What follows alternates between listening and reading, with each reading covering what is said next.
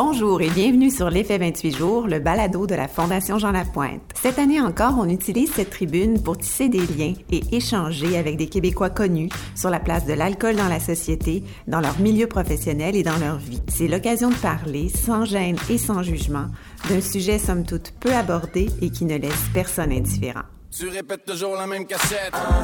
T'es déjà drunk avant le 5 à 7. Pas capable de marcher dread, show red. Pour toutes tes conneries, t'as toujours les bonnes défaites. Croix de bois, croix de phare, tu peux me croire. Juré craché demain matin, j'arrête de boire. Aujourd'hui, on vous présente un collage des meilleurs moments des balados enregistrés lors de l'édition 2021 de l'Effet 28 jours. Avec nos généreux invités, replongez-vous dans les différents thèmes associés cette année à l'alcool, de la pandémie au mannequinat, et des Premières Nations au showbiz, en passant par le voyage, la télévision et l'héritage familial.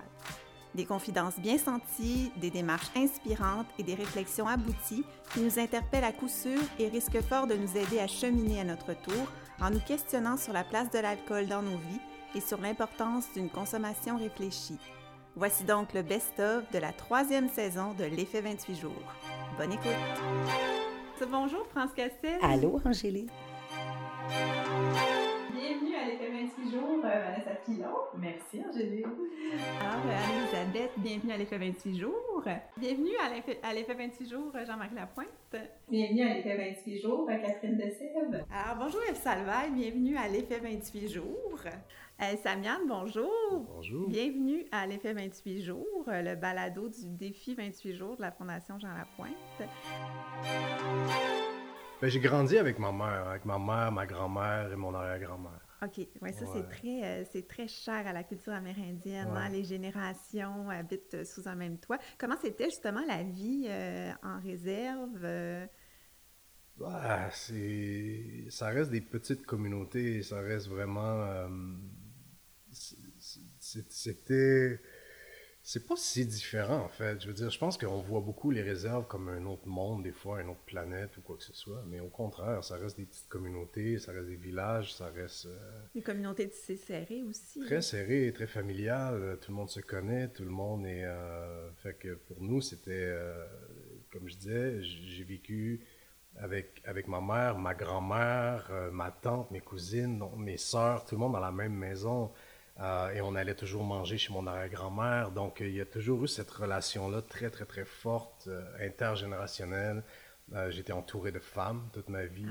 Ah j'ai grandi avec des femmes et on avait beaucoup de privilèges d'être dans le bois aussi. Avec, la nature. avec, avec, mes arrière-grands-parents. J'ai connu mon arrière-grand-père qui est décédé, j'avais 9 ans. Mon arrière-grand-mère est décédée il y a quelques années, donc euh, mon arrière-grand-mère... encore proche de tes... Euh, des tiens? Je, voyais quand je faisais la recherche que, que tu te tournais souvent vers ta grand-mère pour t'aider dans euh, les mots, les mots algonquins que tu glisses dans tes œuvres et tout ça. Ah oui, c'est super important. Je trouve que c'est une belle façon de, de me garder proche justement de ma culture et de... de et c'est vraiment spécial cette relation-là avec ma grand-mère. C'est elle m'a toujours appelé son petit-fils préféré, mais je suis son seul petit-fils aussi. Fait que, mais j'ai vraiment une relation unique avec, mon, avec ma grand-mère. Puis oui, quand je, me souviens quand je travaillais sur mes premiers albums, il y a, il y a, 15 ans de ça, moi j'enregistrais euh, ma voix, j'enregistrais mes bouts en, en Anishinaabe j'y envoyais. Et ma grand-mère, il, y a 15 ans, elle s'était acheté une voiture neuve, puis elle s'en allait au centre-ville d'Amos, les fenêtres baissées, puis elle écoutait du rap dans le tapis, le volume dans le fond, puis... Encore une fois, au nom des miens, je reviens sur le tempo. Tant pis si t'aimes pas, moi je les aime trop. Toujours le même combat, avec des mots je débat. Contre leur politique de merde et leur secret d'État. Les couteaux volent bas. Chez moi, pour mourir, les oiseaux ne se cachent pas. Non, non, y a plus d'un peuple qui crie à l'aide.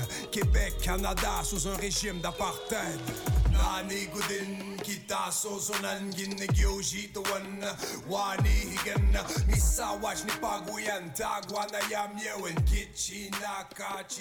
C'était vraiment comme la grand-mère. Cool. Vraiment cool. Puis elle écoutait pour la prononciation, pour, pour me corriger dans, dans... Puis elle te corrige, elle te réoriente ben, quand tu... Oh oui, vraiment. Même hier soir encore, j'étais... Euh, euh, j'étais par texto avec euh, France Moat, une femme de mon village, qui euh, justement, elle, elle aide les jeunes avec des livres, de former des, des des, ben, des, des genres de petits dictionnaires, justement pour aider les jeunes des communautés à... Pour transmettre la langue de Exact. façon correcte euh, Donc, aux, aux générations futures. quand j'ai des questions par rapport à. Tu sais, je connais le langage, mais j'ai de la misère des fois à formuler des phrases ou conjuguer ou des choses comme ça. Parce qu'avec ta mère, ta grand-mère et la famille de ta mère, est-ce que tu parlais français? Tu parlais... euh, C'était mélangé, j'imagine? Français. Français. Français, euh, algonquin avec ma grand-mère, mon arrière-grand-mère. Mon arrière-grand-mère n'a jamais appris le, le- le- français. français. Euh, c'est vraiment la génération de ma grand-mère qui. euh, elle- elle est née dans le bois, c'était vraiment des nomades et tout, mais c'est sa génération qui sont allés dans les pensionnats. Donc, c'est là qu'il y a eu la, la, Ouais, la coupure. la coupure des, des- des langues. Euh, la barrière linguistique s'est créée là. Donc, ma mère, la génération de ma mère, ont vraiment été élevée en En français. français. Et ma génération aussi. Et euh, donc, euh, c'est vraiment. Fait quand tu composes, d'instinct, tu composes en français. En français, Puis tu ajoutes... euh, Ben ouais, mais de plus en plus, je pense que là, vu que je travaille sur un cinquième album, je regroupe ces dictionnaires-là ensemble, je refouille dans les vieux textes aussi, de, de- des traductions qu'on avait déjà fait euh, sur d'autres projets que j'ai jamais utilisés vraiment, mais qu'aujourd'hui j'ai envie de faire revivre. Et euh, fait que pour moi, c'est comme, je suis en- c'est drôle qu'on en parle parce que je suis vraiment là-dedans. Je suis vraiment dans des textes en algonquin en ce moment. On, on tourne un clip euh, dans les prochains jours d'une chanson 100% en algonquin en algonquin. sur une musique très world beat, très et, et c'est et c'est tout un contraste qu'on est en train de créer. C'est la première fois que je réalisais que je le faisais. Euh, et tu sais, on m'a connu de cette façon-là, dans le sens que les premiers albums, je me souviens, on me présentait, ah, c'est le premier rappeur algonquin. Mais oui, ou, c'est euh, ça, le premier qui chante et en français et en algonquin. Et je réalise que 15 ans plus tard, je suis en train de créer ma première chanson entièrement en algonquin. Donc, Hey, ça a repris 15 ans.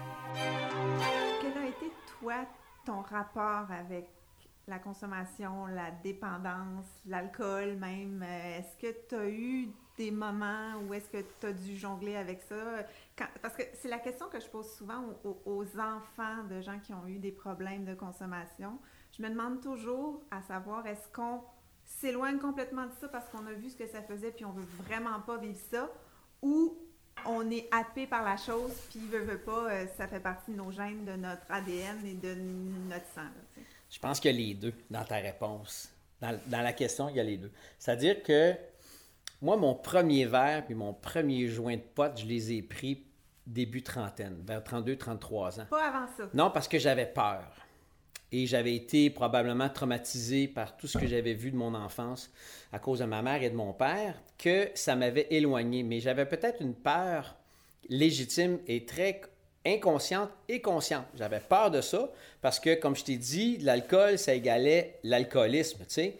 Donc, même quand j'étais plus jeune, j'étais gossant. là. C'était comme poussé à l'extrême. Oui, puis pas juste ça, c'est quand j'allais faire des parties avec mes amis, puis je les voyais boire, je voyais des alcooliques potentiels, même si c'était juste euh, party. Moi, je voyais, ah non, moi non, hein, c'est possible, c'est impossible, tu peux pas ne pas être alcoolique, tu bois, tu comprends pas. Tu sais, moi, j'avais été traumatisé par ça. Donc, j'ai repoussé la date et la journée de ma première consommation, beaucoup par peur et aussi par gain de tout ce que je faisais ailleurs. Je faisais de la musique, je faisais du sport, je m'amusais dans la vie et je réalisais, pas besoin de consommer ni drogue ni alcool pour avoir du fun. Donc, pour moi, c'est arrivé très tard. Et c'est sûr que, évidemment, plus on a d'alcooliques puis de toxicomanes dans sa famille, il y a des chances que ça soit un peu génétique, tu sais. Il y a des, il y a des prévalences. Ça se peut que tu aies une certaine sensibilité à développer un problème si tes deux parents ont eu la même maladie, tu sais. Donc, probablement, il y a de ça. Alors, c'est pour ça que je repoussais. Mais en même temps, il vient un moment donné, tu te dis, écoute, j'ai 33 ans, je suis marié, j'ai une bonne job, j'ai une belle vie, je suis en de bonnes mains, ma blonde, ma femme, la personne avec qui je suis, a déjà consommé, puis de temps en temps, elle me disait qu'elle fumait un joint avec ses anciens amis, puis le kit, puis son ancien chum, puis elle me vend l'idée, sans le savoir, que ça pourrait être le fun d'expérimenter, parce que moi, je m'étais dit, tant que j'aurai peur de la substance, je vais pas consommer. Alors, la journée que la peur a laissé sa place à la curiosité, puis j'avais envie parce que le pot commençait à être populaire, puis l'alcool, puis la dégustation, puis le kit, puis j'ai dit, waouh, ça a l'air le fun. Les gens qui m'en parlent ont l'air d'avoir du fun. Ben écoute, je vais l'essayer. Puis je me dis, je suis dans un environnement safe, je suis avec ma blonde, je suis avec un couple d'amis, puis je me dis, qu'est-ce qui peut arriver de mal ou de tout croche, tu sais? Alors, j'ai fumé mon premier joint avec eux autres et j'ai tellement tripé que j'ai allumé comme un arbre de Noël Et j'ai eu du fun, j'ai eu du fun, j'ai eu du fun. Alors moi, là, c'est comme si j'avais eu un élan, une illumination en me disant, mais qu'est-ce que j'ai fait toutes ces années-là? J'ai tout perdu ces années-là alors que j'aurais pu fumer pour avoir du fun puis faire la party. Voyons, il faut que je reprenne le temps perdu. Alors moi, j'ai allumé, là, mais tellement... En accéléré. En accéléré que là, j'ai voulu découvrir les buzz. Les buzz de l'alcool, les buzz du cannabis, les buzz de, de l'ecstasy. J'ai voulu expérimenter et je suis content de l'avoir fait parce que je sais c'est quoi. Quand je rencontre un gars dans la rue qui me parle de son problème de dépendance, je comprends. Parce que moi-même, j'ai développé cette même problématique de dépendance-là. Mais ce qui m'a sauvé, c'est ma discipline, c'est mon éthique, c'est le sport, c'est le fait que j'ai une santé, c'est précieux, et que c'est impossible de performer dans mes sports que j'aime tant. C'est impossible d'être un bon méditant si je suis cross parce que j'ai trop consommé la veille. Donc, le choix a été fait. J'ai vu les dégâts que ça pouvait faire autour de moi, dans ma famille, et j'ai arrêté avant que ça devienne trop dangereux et que je perde le contrôle de ma vie. J'ai arrêté avant et j'ai pris la décision. Un peu comme tu disais tantôt à micro fermé que des gens que tu connais qui avaient essayé pour le fun le défi 28 jours, puis depuis ce temps-là, ils ont arrêté de consommer par choix. Donc moi, j'ai fait le choix. Pas une policière qui est venue m'arrêter, puis c'est pas un juge, c'est pas une thérapie qui m'a dit Toi, là, si tu continues de consommer, tu t'en vas en prison, tu perds ton permis, tu vas perdre ta maison. Non, j'ai arrêté avant de tout perdre parce que j'aime trop la vie. Je ne veux pas m'auto-détruire. Donc, il y a eu une prise de conscience et à partir de ce moment-là, j'ai tout arrêté et je ne regrette pas. Pas du tout, pas une seconde. Et ça a duré combien de temps, ce, mode d'exploration? Ça n'a pas été long, moi. Ça n'a pas été long. Moi, j'ai consommé euh, dans ma trentaine, puis à partir de 40, 41, 42, j'avais tout arrêté. Là. J'avais décidé d'arrêter. Puis ça s'est fait. Je ne vais pas dire que ça s'est fait rapidement et naturellement, mais il y a certaines substances que j'ai arrêtées, j'en gardais d'autres. Ensuite, j'ai les arrêtées, puis j'en gardais une autre, puis après ça, j'ai tout arrêté. Ça a été comme progressif comme ça. Puis euh, depuis ce temps-là, je me sens complètement libéré, puis je me sens. Euh, je me sens plus esclave d'une substance pour endormir mes rêves, pour endormir une douleur, pour endormir ou engourdir quoi que ce soit. Je vis à jeun tout ce que j'ai à vivre, la joie comme la peine, l'extase comme la noirceur. Pour moi, je vis tout ça à jeun et je préfère vivre l'inconfort à jeun que d'essayer de le geler puis de, ne pas me sentir. J'aime mieux me sentir dans l'inconfort comme dans l'euphorie. La, la, porte du showbiz est un peu ouverte avec euh, Miss Couchetard et ensuite la musique. La musique, oui. Quand est-ce que le blues, parce que là, vous avez une voix, là. Oui, une, voix, une, voix, une voix de fumeuse et d'alcool et, et de drogue. cette voix-là est caractéristique. Le sourire, le rire de France Castel et la voix, on retient ça. Mais le blues est arrivé quand là-dedans? Parce que ben, justement, le blues est arrivé à force d'un vécu euh, euh, débordant et disproportionné. Et euh, bon, on a parlé là, de ma toxicomanie. que vous avez surmonté. Là, que, j'ai surmonté avec grâce et avec tout ce qu'il fallait faire pour. 21 ans, vous avez dit que vous êtes... Ah, ça fait 22 ans, 22, ans, même plus que ça, parce que ça fait 22 ans que je suis avec mon chum maintenant. Non, non, ça fait, rajoute 10 ans, un autre, un autre 10 ans, je pense. OK, bon, une trentaine d'années. Oui, oui.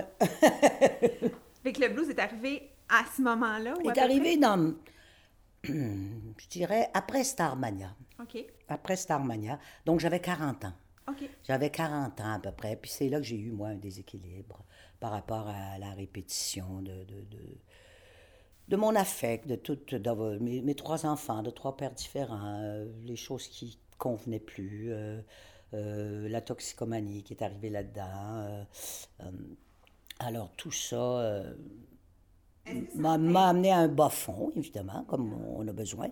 Et après ça, ben, je sais pas, ça, ça marque dans la voix. Et, et, je m'en suis voulu longtemps, mais maintenant, j'accueille... Vous en êtes voulu? Ben oui, je m'en suis voulu parce que j'avais un organe tellement pur euh, au niveau vocal. Et puis je me disais, je me suis sabotée, tout ça. Puis maintenant, tu vois, c'est ça la paix que ça fait. Maintenant, j'accueille cette voix avec tout ce qu'elle a vécu. Et, et, je trouve ça beau C'est votre couleur. C'est ma couleur, puis c'est ce que je porte. Puis euh, c'est pas la perfection, mais c'est vraiment... Euh, comment je pourrais dire ça? C'est vraiment un cadeau de, de l'entendre parce que c'est comme je suis habitée avec tout ce que j'ai vécu, puis j'ai passé par-dessus, puis j'ai passé à autre chose. Oui, puis c'est très, très inspirant. Puis c'est j'ai l'impression que quand vous abordez une chanson encore aujourd'hui, c'est avec tout votre être que vous chantez. Hein? Oui, moi je pense qu'on peut plus tricher à un moment donné. Et c'est drôle ce que tu dis parce que moins tu as de technique. Tu sais, moi avant, j'avais tellement beaucoup de techniques d'aller n'importe où. Euh, les seules places qu'on triche pas, sinon tu chantes pas ça.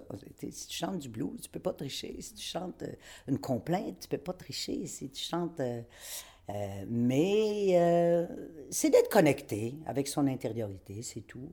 Les couleurs sont différentes pour chacun. Il y a des gens qui chantent, qui ont des voix très pures, qui sont absolument investis, puis qui sont vraiment avec eux. C'est une couleur. C'est la vôtre. cette, cette espèce de couleur-là, après, après l'épisode de la toxicomanie, je pense qu'il est arrivé le cinéma. Vous avez un peu délaissé la, musique, la chanson. Puis, je ne sais pas si j'analyse bien la chose, mais vous me le direz, mais j'ai l'impression que le cinéma est arrivé comme des espèces d'émotions obscures que des fois on vit quand on se tourne vers euh, des substances, de la dépendance et tout ça. Là, dans le cinéma, on peut s'investir dans des rôles obscurs, on peut explorer ces zones-là, mais en toute légitimité puis en toute sécurité. Est-ce que c'est un peu une façon que vous avez trouvé de oui, je trouve ça intéressant. Puis pas juste au cinéma, je te dirais dans le jeu. Aussi, en, au sens large. Oui, mais euh, au cinéma, oui, parce qu'au cinéma, tu peux pas tout télégraphier. Tu peux porter, tout ce que tu portes se voit. Tu n'es pas obligé de tout jouer. Alors moi, au début, le cinéma, ils m'ont, ils m'ont utilisé parce que je correspondais probablement à, un manque... Euh, un casting? Un casting qui, qui, qui, qui avait besoin. Tu sais, j'ai souvent joué les, les mères euh, indignes, les, les, les, repentantes, euh, les, euh, les personnages plus forts, tu sais, des personnages vraiment un peu démesurés. Et c'était formidable pour moi parce que j'allais là-dedans. Vous abandonniez là-dedans? M'abandonner là-dedans au lieu de de le vivre personnellement, je pouvais utiliser ces parties-là obscures de moi. Pour donner vie à des personnages. Pour donner vie à des personnages. Ces personnages-là, est-ce qu'ils vous ont nourri comme femme aussi? Oui, ces personnages-là nous nourrissent parce qu'ils nous font découvrir des choses insoupçonnées dans nous. Ils nous font faire la paix, ils nous font travailler avec des affaires. On se dit pourquoi on m'a donné ça, pourquoi j'ai pas vu ça, pourquoi je regarde ça, qu'est-ce que je ferais si j'avais ça? Euh, par exemple, il y a un personnage qui s'appelait Vénus que j'ai joué. Euh, dans Graffiti. Puis il m'a fait tellement du bien. C'était une femme qui avait vécu, puis qui était plus jeune, puis qui, puis qui avait ouvert une maison pour euh, s'occuper des jeunes. Puis ça me faisait du bien. Alors, il y a des personnages qui nous font du bien, puis il y a des personnages qui nous font trop travailler. Puis il y a des personnages... Par exemple, Stella Spotlight, moi, dans Starmania, j'étais pas assez expérimentée comme actrice. Et je me suis laissée avoir par elle. Ah, c'est elle qui maîtrisait la chose. Ah oui, parce que je portais quelque chose. Alors, tous les soirs, c'était là, elle partait en disant Ce soir, j'irai boire à travers le miroir si la vie est éternelle. Oh. Donc, c'était son rêve du suicide.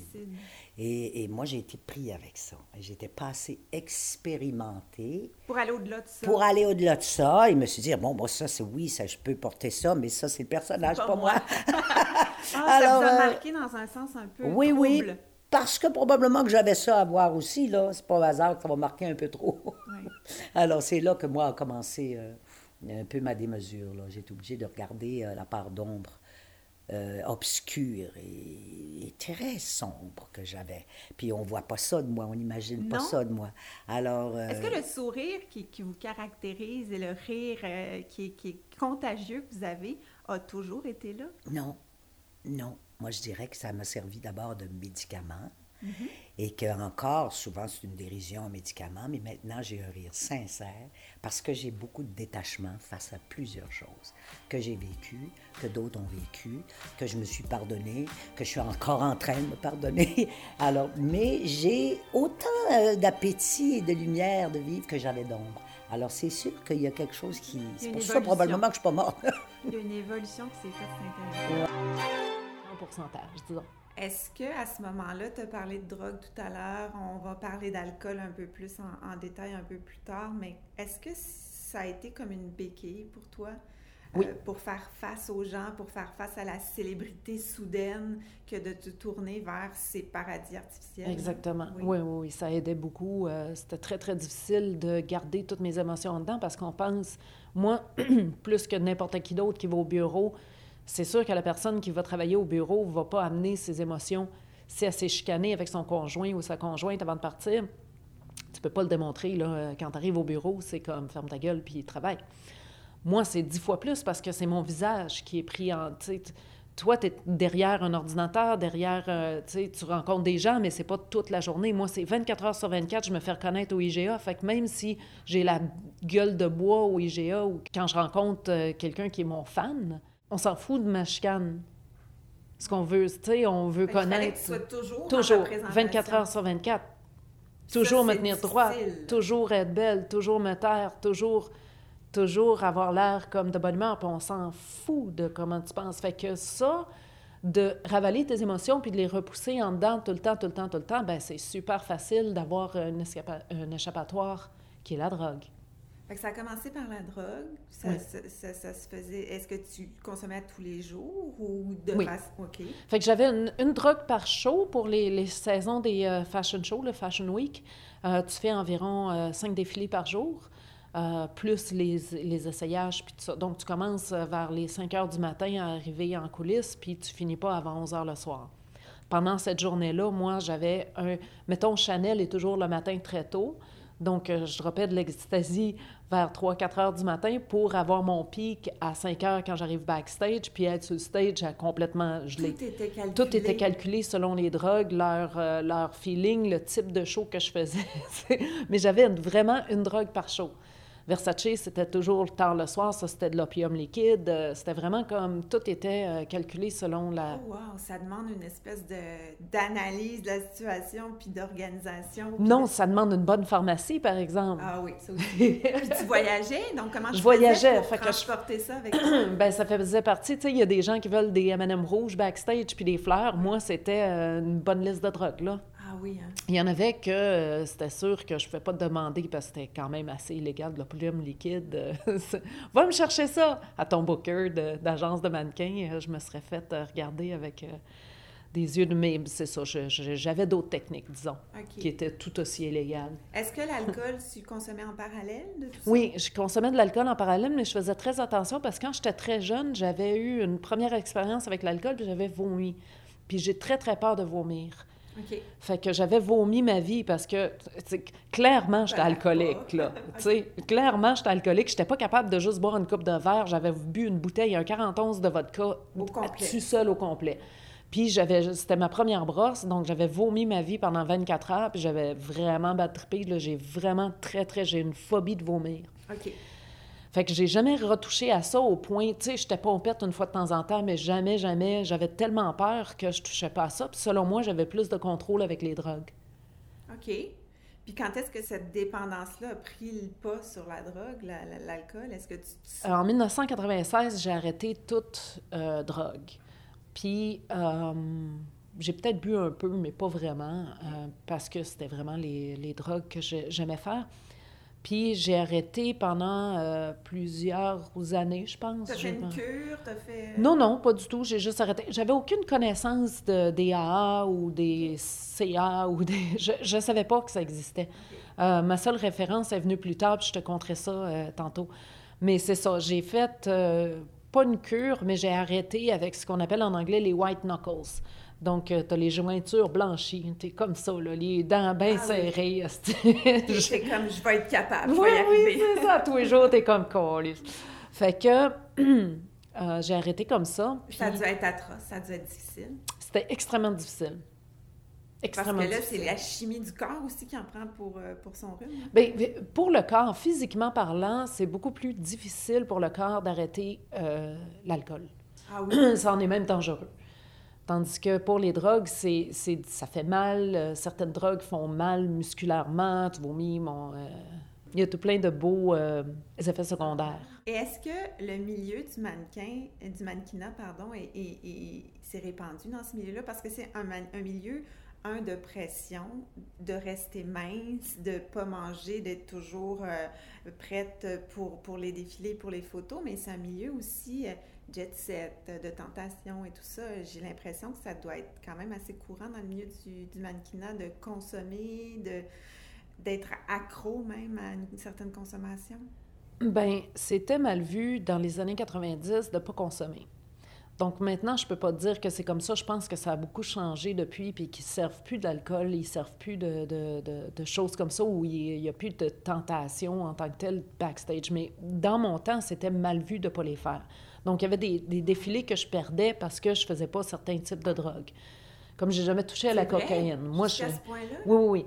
Puis ils me prenaient pas des fois parce que euh, ben je faisais pas partie de la clique, je faisais pas partie de la gang, j'allais pas au party puis je me je me mettais pas la, la- tu sais Une ligne de poudre. une ligne de poudre dans le nez. Fait que comme je faisais pas partie de cette gang-là, c'est un peu comme euh, euh, je reviens au bureau, Euh, les gens qui sont au bureau puis la clique qui va fumer dehors, qu'est-ce qu'ils parlent pendant qu'ils vont fumer dehors? Ils font-tu des plans pour euh, la, la semaine prochaine? Puis toi, tu fumes pas, tu es à ton bureau, là, tout d'un coup, ils reviennent d'une cigarette, eux autres là, puis ils ont un plan grandiose, puis ils ont une Ça fait certaine complicité, puis « Hey, euh, merci de m'avoir passé ton lighter. Ah, tu m'as fait découvrir. » Je sais pas, moi. Fait que euh, y, a- il y a ça. Je faisais pas partie de la clique sur la cocaïne puis les drogues speed. Um, fait que c'était ça. C'était mal vu de pas faire. Pendant mon party de fête, quand le monde me disait, mais Carl, mais non, tu vas pas arrêter, pourquoi t'arrêterais? T'as-tu un problème? Puis là, j'étais comme, ben non, j'ai pas de problème, mais je sais pas, genre, on dirait que il y a, y a jamais de fin, tu sais, il y a, y toujours une occasion, puis je dirais comme juste prendre un break, prendre une pause.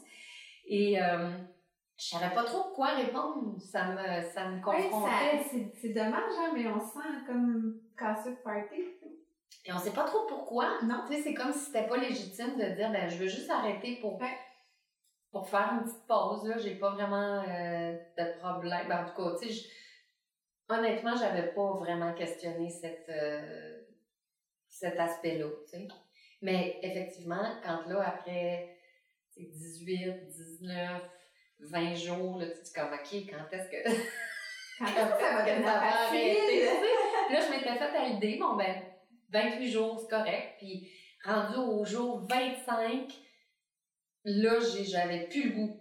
Il y a eu comme un déclic qui s'est fait, comme si le goût était parti. OK. Puis, trois jours plus tard, le 1er mars, j'ai fait comme, ben là, je veux pas, je veux pas le goût, là. Je vais, je vais en prendre quand je vais avoir le goût seulement. Puis là, on est presque un, an plus tard. Oui! T'as toujours pas le goût? J'ai toujours pas le goût. Mais en fait, c'est que là, avec le temps, fait que là, j'ai fêté mes, mes 365 jours. Dans le fond, mon 28 jours s'est transformé en 365 jours parce que le- les, les, je dirais que les côtés positifs sont plus nombreux que le moment où je dois dire euh, non, euh, je bois plus d'alcool. sais. Puis là, à cette heure, j'ai comme mon histoire à raconter. Ça devient mon histoire. Ouais. Puis d'aborder ce sujet-là en prenant une bière sans alcool, mettons, qu'en disant Hey, en tout cas, là, les gars, pour avoir du fun sans alcool, hein, tu sais, ça, il faut toujours s'en rappeler. Je me sens comme juste un petit peu plus. euh, c'est pas le même que j'étais là, quand, quand je souffre. Non, non, mais- J'exagère, là, je parodie euh, Oui, moi-même. Mais ce que je veux dire, c'est que dans le fond, je me sens plus crédible. Faites ce que je dis, faites ce que je fais. Tu sais. Donc, euh, ben, ça permet, oui, d'aborder la, la question, euh, de leur montrer aussi qu'il y a, qu'il y a d'autres exemples de possibles, que je suis très fonctionnelle puis que ça va bien. Puis que tu continues à avoir du fun. Oui, oui, Tu c'est ça. continues de suivre, Oui. tu d'avoir des amitiés, des Oui. occasions de sortie. Et que t'as pas mis ta vie en veilleuse sous prétexte que tu ne consommes pas d'alcool. Oui, puis aussi, ben, ça permet, tu sais, parce que c'est vraiment un, âge touché, là, 15 ans, euh, avec euh, mes amis autour de, de Mm. moi, ça fait pas nécessairement consensus la façon dont on va euh, éduquer notre enfant par rapport à l'alcool. Il y en a dès 14 ans, Ah oui. pour, tu sais, il y en a qui vont dire, ben justement, on va leur apprendre à consommer, fait qu'on va consommer avec eux. Fait qu'à partir de 14, 15 ans, c'est correct, on va boire ensemble. De toute façon, il le ferait avec ses amis. Il y en a de, de ça, puis je, com- je, com- je comprends, on a toutes nos façons. Euh, moi, je vais essayer de. En fait, c'est sûr que là, il y a eu des expériences, tu sais, du côté de, de mon beau-fils, puis euh, euh, on, on en a parlé.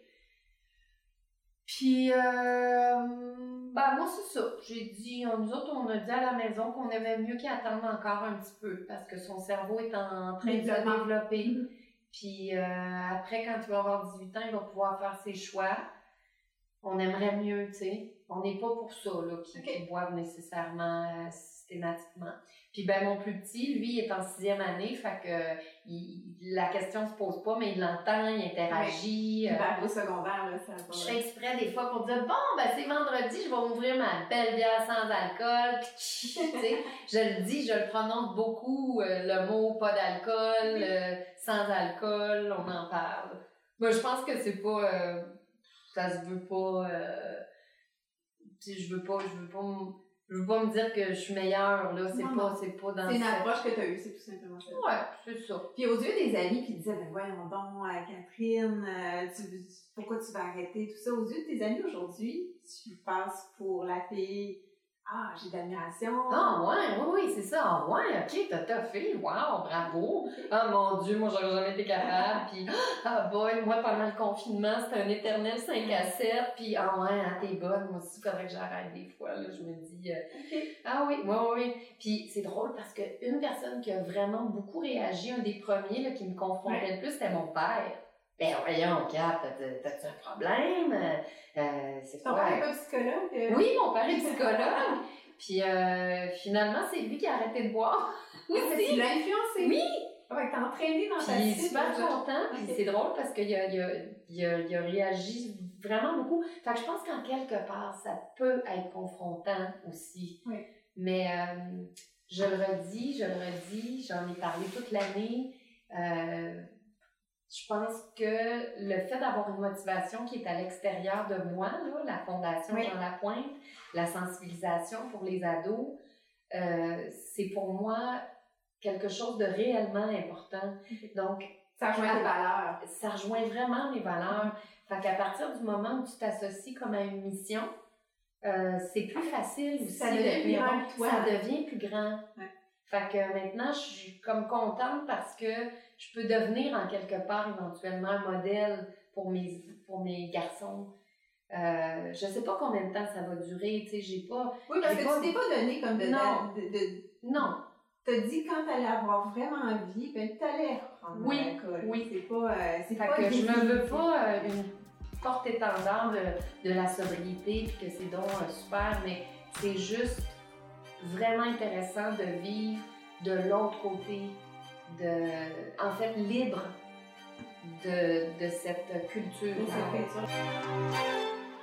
Parce que, on met en contexte, allons voir ailleurs pour les, les auditeurs qui n'ont pas suivi la série, c'est que tu voyageais, mais à travers le spectre de la boisson. Qu'elle soit alcoolisée ou non, mais tu allais sur le terrain dans des pays où euh, il y avait certains, euh, certains rites, certaines habitudes autour de, de certaines boissons. Et ça te permet d'aller à, la rencontre des gens puis de- d'examiner euh, la culture d'une société à travers un autre, une autre lorgnette. Est-ce que tu avais déjà imaginé voyager sur le thème de la boisson auparavant? Je, je pense que j'étais consciente de, du vecteur de culture là, que représentait la boisson parce que pour moi, c'était comme une espèce de prolongement de la nourriture. Puis je pense que c'est un sujet qu'on a beaucoup exploité. Donc, on est vraiment. euh, on est au courant là, que la, la nourriture, ça fait vraiment partie de l'expérience du voyage, que ça fait partie intégrante de la culture, de la vie quotidienne. Mais c'est ça, je me rends compte que la.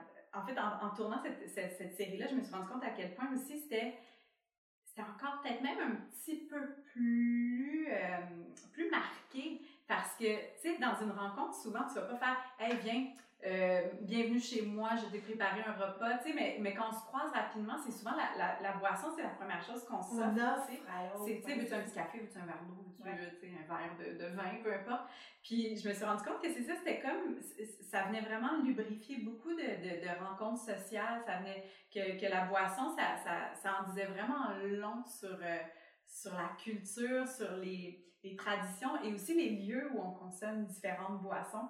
Puis ça a été, euh, ça a été vraiment un, ça a été vraiment un, un, regard très, très riche de, de, regarder la culture puis l'anthropologie, tu sais, le regard anthropologique ah à travers la boisson parce que tu te dis, OK, mais mettons, si on est en train de boire ça en 2020, en 2021, peu importe, ben, qu'est-ce qu'est-ce qui s'est passé en arrière de nous, tu sais, dans le passé, pour qu'on en arrive encore à faire ça, tu sais, puis notamment, je pense en Grèce, tu sais, le rapport à l'alcool, au vin, tu sais, mettre de l'eau dans son vin, tu sais, d'où ça vient, cette expression-là, puis c'est, je trouve ça tellement intéressant, tu sais, d'avoir des, justement, des, des, des, grands festins, des grands banquets où les gens consommaient beaucoup de vin, mais où on voulait aussi modérer pour que la conversation puisse continuer à être, euh, ah. À être intellectuelle d'une certaine façon. quand les gens sont trop sous, ben, la conversation dérapait un peu, puis il y avait des chicanes. Donc là, on, on, allongeait le vin pour rester dans un... Moyen. Ouais, de, de, rester dans une espèce d'état d'ivresse, mais modéré, sais. Puis c'est ça aussi, le rapport à la modération en Grèce était super intéressant au niveau de l'alcool parce que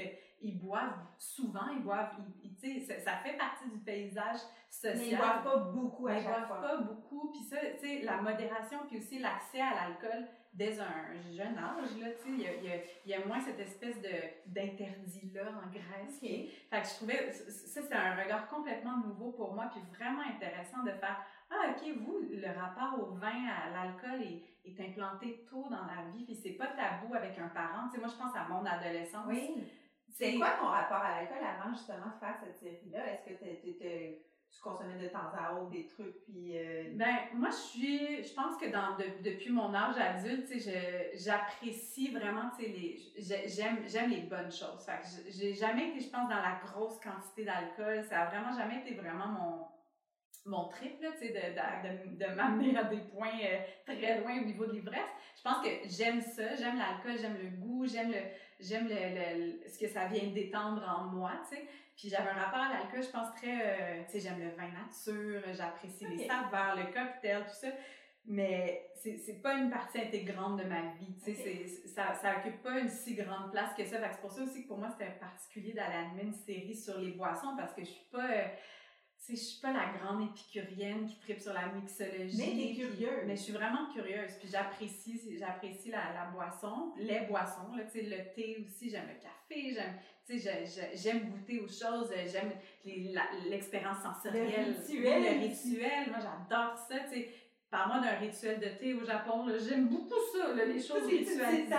Oui, tu sais, c'est quelque chose qui, que, que j'aime vraiment beaucoup. Mais tu sais, je repensais à mon adolescence en, en voyageant justement à travers cette série-là. Puis je me disais, ah, je pense qu'il y avait quelque chose aussi de, de particulier dans mon rapport à l'alcool où c'était vraiment un interdit, tu sais c'était un interdit avec mes parents, tu sais, de, de, de, de, boire de l'alcool quand, quand t'es jeune. Puis il y avait toute cette espèce de suspicion. As-tu bu? Euh, va pas avec. Tu sais, il y avait cette espèce de rapport-là où, vu que c'était interdit, il y avait un attrait très, très ben fort, là, tu sais. Ça, ça crée le contraire. Ouais, vraiment, là, c'est comme, tu sais, ça devenait quelque chose, là, que tu, que je désirais, là. Là, oh, on va boire de l'alcool! Tu sais, comme si c'était la chose la plus cool de l'univers. Alors que, en Grèce, les, les enfants sont avec leurs parents dans les bars. Il y a comme cette espèce de naturel-là où ils, finissent, ils continuent à jouer, puis les parents finissent par rentrer un peu tranquillement à la maison avec les enfants. Il n'y a pas cette espèce de, de, de, de, frontière très, très marquée qui fait en sorte qu'il y a peut-être un rapport un peu plus sain et un peu plus modéré à la consommation d'alcool. Ouais. J'ai l'impression, mais je vois ça de l'extérieur, que euh, la façon de traiter les dépendances a peut-être évolué au fil des ans. Est-ce que c'est juste une impression ou c'est une réalité? Non, c'est une réalité. Euh, c'est une réalité. Il y a plusieurs écoles de pensée. Mm-hmm. On a l'approche de la réduction des méfaits qui aujourd'hui euh, est, très, très, très populaire. Et il faut comprendre qu'il y a des gens qui n'arriveront pas et qui ne souhaitent pas mm-hmm. complètement cesser de consommer. Euh, c'est pas notre approche à nous à la maison Jean Lapointe, mais on le sait que c'est une approche qui fonctionne. Donc, il y a, y a, donc ces deux façons-là. C'est l'abstinence, on va montrer aux gens comment vivre sans consommer, et il y a l'approche de, on va vous montrer comment être capable d'être fonctionnel tout en consommant d'une façon euh, contrôlée. Contrôlée. Euh, en limitant les dangers, tout ce qui est... Exactement. Mais évidemment, il y a toujours d'autres types d'approches. C'est sûr que nous, on travaille beaucoup euh, la motivation des gens continuellement, parce que ça fluctue. On le sait que la motivation, il y a des hauts et des bas. On le vit nous-mêmes, de Ah toute façon. clairement. Oui. Ouais, on chaque- a une dépendance ou non, on le vit. Exactement. Euh, les, les gens qui ont des addictions comportementales, c'est sûr que tout l'aspect cognitif est essentiel à aborder parce que ça se passe là. Et donc, il faut aller comprendre. C'est sûr que quand tu as une dépendance comportementale, tu n'es donc pas dépendant à une substance, tu es dépendant à une expérience. Quand- comme quand on joue, par exemple. Quand on joue, euh, quand on achète Oui. trop, quand on travaille trop, euh, quand on- ça donne trop aux jeux vidéo. Oui. Bon, euh, et c'est l'expérience qu'on Oui. cherche à recréer continuellement. Et là, il faut aller démêler dans, dans le cerveau, OK, mais, mais, mais qu'est-ce qui se passe justement dans ton cerveau qui fait que tu veux continuellement recréer cette situation-là. Alors, il y a tout cet aspect-là cognitif qui est vraiment intéressant à travailler. Et évidemment, c'est le gros de la thérapie euh, qu'on fait auprès des, des gens qui ont des problèmes de jeu. Est-ce que tu peux nous expliquer, là, parce que je pense que dans l'esprit des gens, il, il- il y a, peut-être une, une méconnaissance ou, ou, euh, carrément quelque chose qui- dont ils ne savent pas l'existence. Il y a une différence entre la maison Jean Lapointe et la fondation Jean Lapointe. Oui, effectivement, parce que moi, je n'arrête pas de parler de la maison Jean Lapointe. Euh, la maison Jean Lapointe, donc, elle existe depuis bientôt 40 ans. La mission de la maison Jean Lapointe a beaucoup évolué au fil du temps. Donc, on vient en aide aux gens qui ont des problèmes de dépendance, mais depuis 2004, on fait également de la prévention auprès de la population pour éviter qu'eux tombent éventuellement dans des situations où ils pourraient développer des problèmes de dépendance. Et euh, la Fondation Jean Lapointe, elle est là pour soutenir la mission de la maison. Donc, elle, sa mission première, c'est une fondation, c'est d'amasser des sous pour nous soutenir. Ceci dit, le défi 28 jours, qui était une autre façon d'amasser des fonds, est devenu beaucoup plus qu'une levée de fonds. On le sait, c'est rendu un mouvement. Oui, c'est un mouvement, c'est une expérience collective. C'est, euh, oui, oui. Le, le mot mouvement, je trouve qu'il est bien choisi. oui. Exactement. Mais la maison, c'est réellement... euh, parce que quand on pense maison, on pense à un toit, on, Oui. pense, on voit donc le traitement. Pignon mais, sur rue. Pignon, euh, oui, mais la maison, Jean Lapointe, c'est également toute une équipe de prévention Donc, qui... c'est le traitement des gens qui sont déjà euh, aux prises avec des problèmes de dépendance, à la, à la fois au jeu, à la fois au- au- aux, drogues, euh, à l'alcool. Et c'est la, la prévention, tu l'as dit, c'est le soutien des proches aussi? Absolument. Donc, il y a Absolument. des trucs qui se font à l'interne, mais il y a des trucs qui se font aussi à l'externe à travers des ateliers, des ateliers virtuels en ce moment, j'imagine aussi. Oui, absolument. Donc, c'est sûr que depuis, euh, depuis toujours, il y, a, il, y a, il, y a des, il y a une offre de services externes. Donc, les gens peuvent venir et repartir après quelques heures. Donc, oui, il y avait des, des, des, des, des thérapies externes, comme on dit, mais en même temps, euh, puis les ateliers, évidemment, qu'on offre partout à travers le Québec, donc pas nécessairement dans la maison, mais toujours au nom de la maison Jean Lapointe. Et avec la pandémie, bien évidemment, il y a eu un virage virtuel. euh, Ah oui, parlons-en de Complet. ça, la pandémie, jusqu'à quel point ça a touché les activités, comme les activités, parlons des gens qui viennent en cure, là. Est-ce que ça a changé? Est-ce que vous avez dû réduire le, genre- le nombre de curistes, là, je sais pas comment on appelle ça, euh, de gens qui viennent en cure? Euh, Est-ce qu'il y, y a dû y avoir des réaménagements physiques des lieux? Euh, ça a bousculé les habitudes de tout le monde, j'imagine, ça a bousculé les vôtres aussi à, à la maison. Quand j'y pense, ça va faire bientôt un an. Là. Je- je- J'ai encore de la difficulté à me rappeler là, com- comment on a passé à travers. C'était fou, là, du jour au lendemain. Du jour au lendemain, On n'a notre- pas eu le choix de passer au travers, en fait, je pense que c'est ça. on fait. Moi, c'est toujours ça. Comment tu fais? On fait. C'est- Moi, c'est une phrase complète. On fait, je fais. C'est ça. Mais c'est, ça, a été, euh, ça a été des moments de, de panique avec euh, autant nos résidents qui étaient chez nous, qui, qui avaient peur que n'importe qui qui allait rentrer allait leur amener la COVID, autant nos employés avaient peur qu'un résident amène la COVID, les, employés entre eux avaient peur de, de se donner la COVID. C'était, et on n'avait pas le choix. On le savait dans les nouvelles, les hôpitaux avaient même pas assez de, Oui. de matériel sanitaire. Imagine, nous, à la maison Jean Lapointe, on n'était pas les premiers sur la liste. On n'a pas eu le choix. Il a fallu euh, ce que j'appelle... Se débrouiller. Oui, et, et- et- vraiment, il a fallu du courage euh, managérial, c'est-à-dire de prendre la décision la plus difficile, c'était de fermer les portes dans le but de sauver la maison. Donc, vous avez fermé pendant combien de temps? quelques semaines, là, je me rappelle même pas. Au printemps dernier. Ouais, on a, on a tranquillement cessé les admissions. On a gardé tous les résidents qui étaient déjà là. Puis au fur, au- exactement, ils ont terminé euh, trois, quatre en même temps. C'était rendu plate à mort pour eux à l'extérieur des activités. Ils se tournaient les pouces. euh, il n'y avait plus d'ambiance dans la maison. euh, à tous les jours, ils venaient leur faire un rapport de ce qui se passait à l'extérieur. Bon, ben aujourd'hui, il y a eu tant de cas. euh, aujourd'hui, euh, c'était épouvantable. Mais entre-temps, ben, on a acheté le matériel, on a fait venir euh, l'escouade de la prévention et du contrôle des infections qui sont venus me dire, passer à travers toutes les pièces de la maison, me dire, là, tu vas mettre ça, là, tu vas mettre ça, deux mètres de distance, il te faut un plexiglas, il te faut ci, il te faut ça. Alors nous, on a Ça a été une période, oui, la fermeture, mais pour préparer l'avenir. pour préparer l'avenir. Et donc, on a mis en place tout ce qu'il fallait. Puis à partir du moment où on a jugé que c'était sécuritaire, il n'y a pas de risque zéro, mais le plus sécuritaire possible, Vous avez pris de nouvelles admissions à ce on moment-là. a réouvert. Entre-temps, dès le jour où les écoles ont fermé, là, puis qu'on se doutait là, que ça s'en venait partout, qu'il allait avoir le confinement et Oui. tout et tout, j'ai parlé à un de mes directeurs, puis j'ai dit, toi là, tu t'en vas me développer un programme intensif virtuel. Tu répètes toujours la même cassette.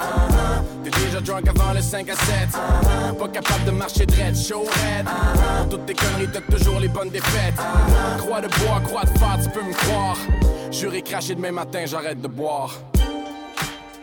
Vous avez aimé ce balado? Notez-le, partagez-le et rejoignez les milliers de Québécois qui, à tous les mois de février depuis maintenant huit ans, relèvent le défi 28 jours sans alcool initié par la Fondation Jean Lapointe. Chaque année, l'argent amassé dans la foulée du défi permet à la Fondation de poursuivre ses activités de prévention dans les écoles secondaires de la province afin de sensibiliser gratuitement les jeunes aux risques liés à la consommation d'alcool, de cannabis et autres drogues et ainsi réduire la prévalence des dépendances. Merci de nous avoir suivis dans cette troisième saison de l'effet 28 jours. Nous espérons que les invités des huit balados de l'édition 2021 vous ont appris, touché, captivé et fait vivre de beaux moments d'un bout à l'autre du mois de février. Vous pouvez les réécouter ici chaque fois que vous en aurez envie et si le temps vous manque, revivez la série en accéléré à travers notre épisode Best of de clôture. Merci de votre fidélité et à l'an prochain.